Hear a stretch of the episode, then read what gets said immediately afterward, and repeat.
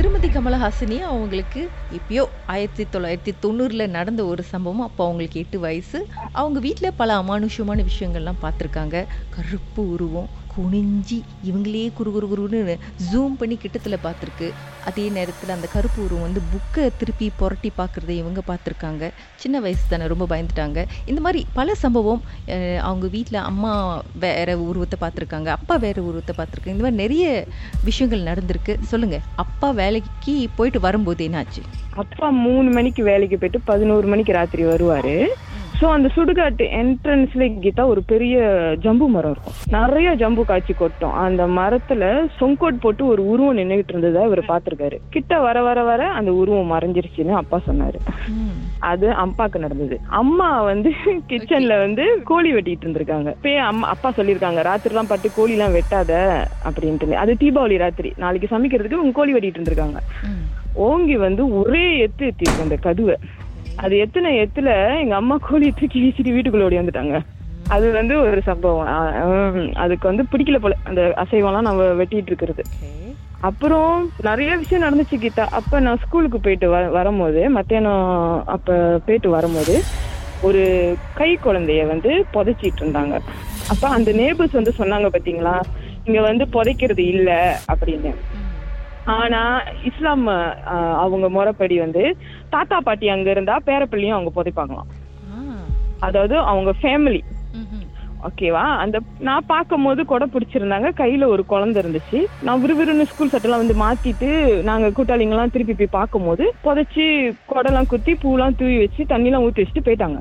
So நான் அம்மாட்ட சொல்லிட்டு இருந்தேம்மா இன்னைக்கு வந்து சின்னதாக வந்து புதைச்சிருக்காங்க அங்கே சுடுகாட்டில் அம்மா சொன்னாங்க அங்கெல்லாம் போகாதீங்க விளையாடாதீங்க அப்படின்னு சொல்லிட்டு இருந்தாங்க. ஸோ அன்னைக்கு நைட்டு வந்து கீதா அந்த பிள்ளைய புதைச்ச அன்னைக்கு நைட் என்ன நடந்துச்சுன்னா இந்தோனேஷியாக்காரர் வந்து மீன் பிடிக்க போயிருக்காரு.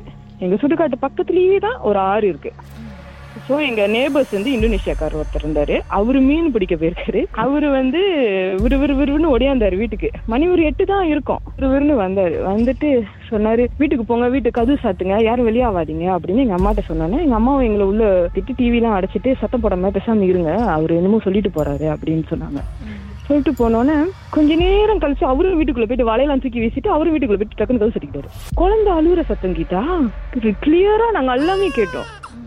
ஒரு பச்சை குழந்தை அழுந்தா எப்படி இருக்கும்? குழந்தை இல்ல அங்க. எல்லாமே பெரியவங்க தான். அந்த குழந்தை அழுகுற சத்தம் கொஞ்ச நேரம் எங்க வீடு அப்படி ஒரு த்ரீ டைம் தான் கெட்டுச்சு. அப்படியே கிராஸ் பண்ணி அப்படியே போயிடுச்சு. அப்புறம் தான் மறுநாள் வந்து அவர்கிட்ட அம்மா கேட்டிருக்காங்க என்னதான் பார்த்த? அப்படின்னு. நான் மீன் பிடிச்சிக்கிட்டு இருந்தேன். ஒரு ஒளி மாதிரி வந்து அழுந்துகிட்டு இருந்துச்சு.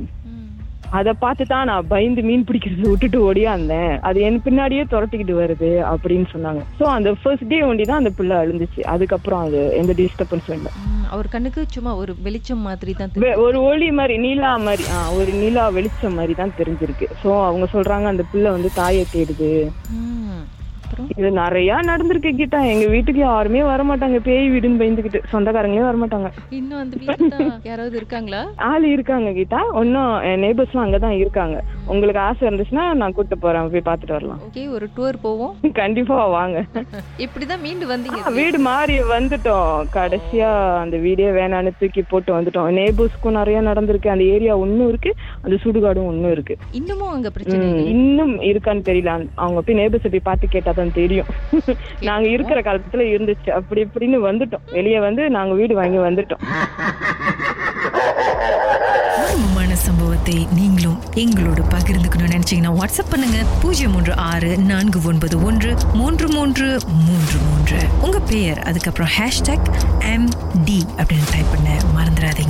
மர்ம தேசத்தில் இடம்பெற்ற கதைகளை மீண்டும் கேட்கணும் அப்படின்னு நினைச்சீங்கன்னா ஷாக் என்ற ஆப்லையும் இருக்குங்க. S Y okay language setting தமிழ்னு செட் பண்ணுங்க. சர்ச் பட்டன்ல மர்ம தேசம்னு டைப் பண்ணுங்க. ஷாக் காஸ்ட் பக்கத்தில் மர்ம தேசத்தில் இடம்பெற்ற எல்லா கதையும் நீங்கள் கேட்கலாம். மர்ம தேசம்